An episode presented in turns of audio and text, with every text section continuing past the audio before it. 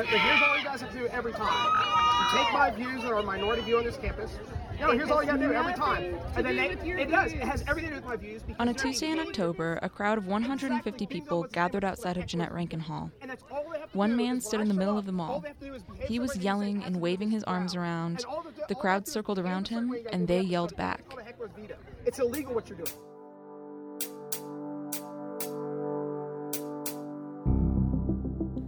I'm Elinor Smith, and this is your Kaimin Cast for the week of October 24th. This time, why are traveling preachers coming to campus, and what can students do to properly react?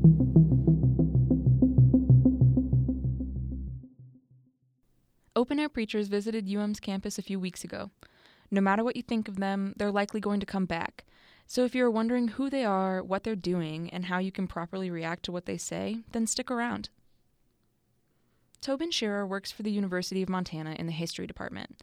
He's the director of African American Studies and Graduate Studies, but before he started working for the university, he got his degree in Religious Studies and History. He knows a lot about religion, but he also knows a lot about campus dynamics. According to him, the preachers aren't a new phenomenon. I've been here 15 years. I would say on average, at least every other year, there's someone at some point in the course of the year doing that same thing. Mm-hmm. The evangelical sort of belligerence has been recurrent over time. The preachers are usually evangelists. They come in a million different flavors of religion, but the goal is basically to convert people to their beliefs. If you're super secular like me, you may be thinking if they wanted people to join their church, maybe they should be nicer about how they recruit them. How does screaming insults into a crowd of 20 somethings make them hungry for Jesus? But according to Shearer, the yelling is on purpose.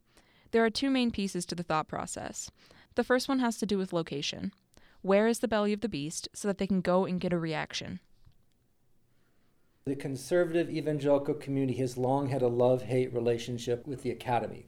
But I think universities are seen as these bastions of secularism, and therefore this is a place that you go to regardless of whether you have a warm welcome or not. So it's both of those things coming together that makes a place like this very attractive to look for a platform to get people riled up. The concept is called the tip of the spear. They want to show their peers in these evangelical groups that they're spearheading change and preaching the word of God to heathens, which apparently are UM students. The more angry the crowd gets, the more proof they have that they're preaching in the thick of it all. The stronger the reaction, the stronger the proof they're making an impact on people. The second reason has to do with clout.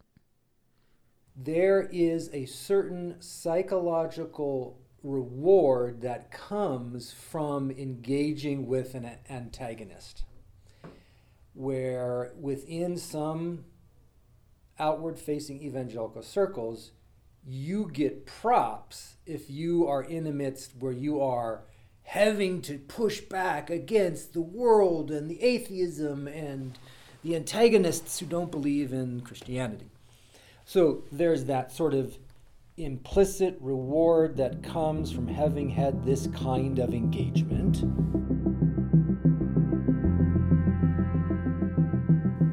So we know the whole screaming in a big crowd of people thing is on purpose. They get props within their groups. But that still doesn't answer the recruitment question. Does anyone join their church after they visit campuses? Although it may seem like indiscriminate chaos, there's a method to the sign waving madness. Travis McAdam works for the Montana Human Rights Network. He usually researches how to combat white supremacy. The preachers aren't in the same exact camp as white supremacists, but the two do share some recruitment tactics. They want to create a somewhat hostile environment and try to get people passing by to engage with them and generally engage with them in negative ways. And they want that for a couple of reasons. One, it allows them to portray themselves as these victims, even though it's based on a situation that they've created. But it allows them to pretend that they're the victims, they're the ones under attack. And in doing that, if they record it, which most of these groups will do, they record it, they post it on social media, they use it to recruit members, they use it to raise money. And so it's not about discussion. It's not about an open exchange of ideas. It's about trying to create a hostile environment to generate reactions that they can then capture on video and use for their purposes on social media. The goal isn't to recruit people on campus, it's to make a social media campaign. They want to recruit people that at least partially agree with their ideas already. It could be a less evangelical Christian or somebody who just has conservative beliefs that partially overlap with that of the evangelical groups. And according to McAdams, they're into the, some of these ideas. They've been exposed to some of these beliefs. Like, can we draw them in a little bit more into our inner circle? You can clock this type of recruitment through three things causing a scene where one wasn't before, recording it, and using it on social media later. So we know what they're doing and we know who they're trying to recruit, but we still don't know who they are or why they're allowed to stay on campus. Because of free speech laws, anyone is allowed to protest on university property since it's public land. And no, you cannot ask them to leave unless they are threatening direct violence, which some of the preachers danced around but never outright said. So that's why they're allowed on campus. But who are they? Does anyone remember Sign Guy? He was the open air preacher in the paperboy cap and a short sleeve button down. His sign said, Hell awaits. His name is Daniel John Lee. He has a laundry list of different beliefs, and we won't get into them. At the end of the day, it doesn't really matter. No matter what religion the preachers follow or what they think, the effect is the same, and they can't be asked to leave campus. If you're curious about who they are or what they stand for, it's pretty easy to figure out with some targeted Googling. There's a wide array of different opinions and beliefs in these groups, and not all preachers are the same. So just know the next time you see one, they're not regulated, so there's no way to know what they'll come at you with.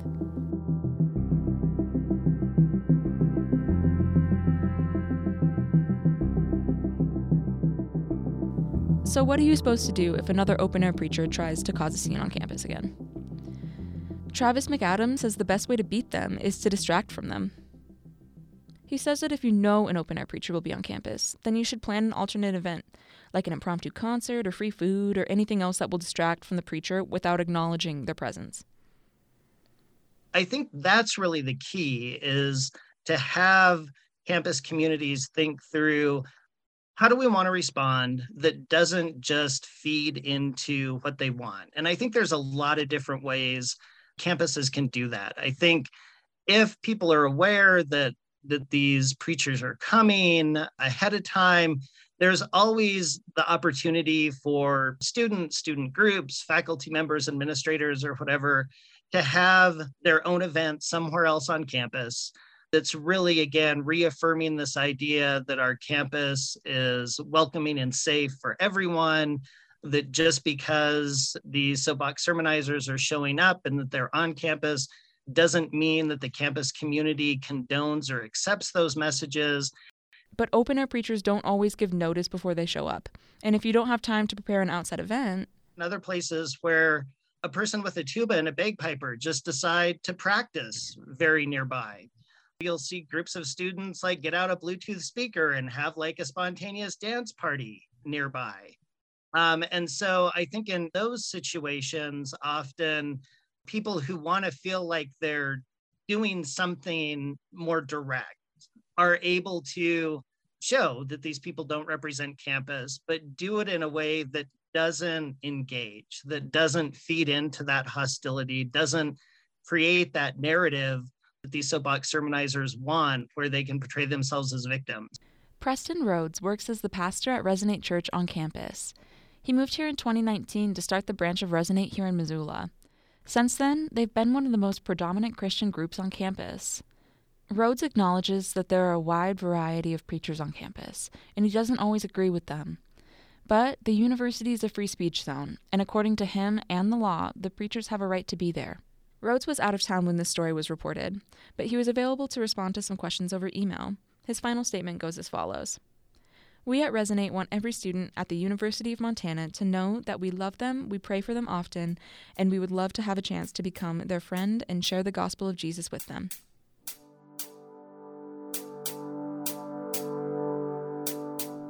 In other news, UMPHD alum shares his parasite knowledge with Missoula, and Curry Health fields students' input on counseling fees and services. In arts, scary movies to watch this Halloween, and new cutting edge class teaches student fantasy combat.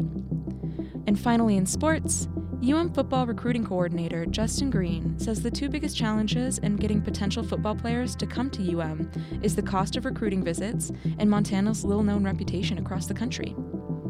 That's it for this week's episode. Join us next week for our special Halloween episode. We'll see you then.